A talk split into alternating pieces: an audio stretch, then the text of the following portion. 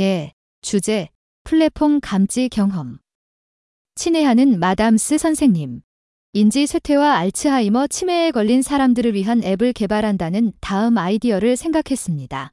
잘 알려진 바와 같이 인지 기능 저하, 알츠하이머 또는 치매, 가 있는 다른 질병을 가진 환자는 단기 기억이나 일상적인 기능과 같은 많은 기능을 점차 상실하고 있습니다.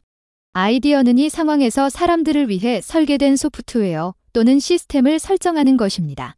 문제는 그러한 시스템에 사람이 사용하는 모든 소프트웨어 또는 시스템에 집중하는 것입니다. 인공지능 시스템을 통해 운영 메커니즘은 다음과 같이 간단하고 단순해집니다. 질병이 진행됩니다. 물론 시스템을 사용하는 사람의 상태에 최대한 정확하게 맞는 방식으로 시스템을 구축하려면 신경학자와의 협력뿐만 아니라인지 분야의 연구원, 연구원을 개발하고 상담해야 합니다. 시스템의 목적은 물론 다양한 목적과 치매로 컴퓨터를 사용하는 사람들이 수년 동안 사용했던 시스템에 대한 액세스 권한을 완전히 잃지 않도록 하여 어쨌든 그들의 삶의 질은 질병 자체의 증상의 결과로 매우 중요합니다. 지금까지 아이디어 자체. 이것은 생각이지만 개인 생활과는 아무런 관련이 없다고 생각했습니다.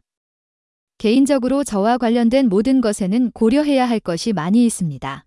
1. 저는 고등학교 전문가나 뇌 연구 분야의 전문가가 아닙니다. 인지 또는 신경학 그리고 이런 이유로 나는 그러한 프로젝트를 단계별로 동반할 수 없습니다. 이것은 프로젝트의 다른 단계에서 도울 수 없는 초기 아이디어를 제공한 것에 대해 생각하는 아이디어입니다. 2. 저는 National Insurance Institute의 매우 낮은 소득 장애 수당에서 발생합니다.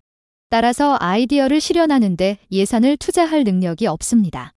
이것과 더, 내 상태의 심각성으로 인해 매우 높은 가정은 단순히 도움이 되지 않습니다. 3.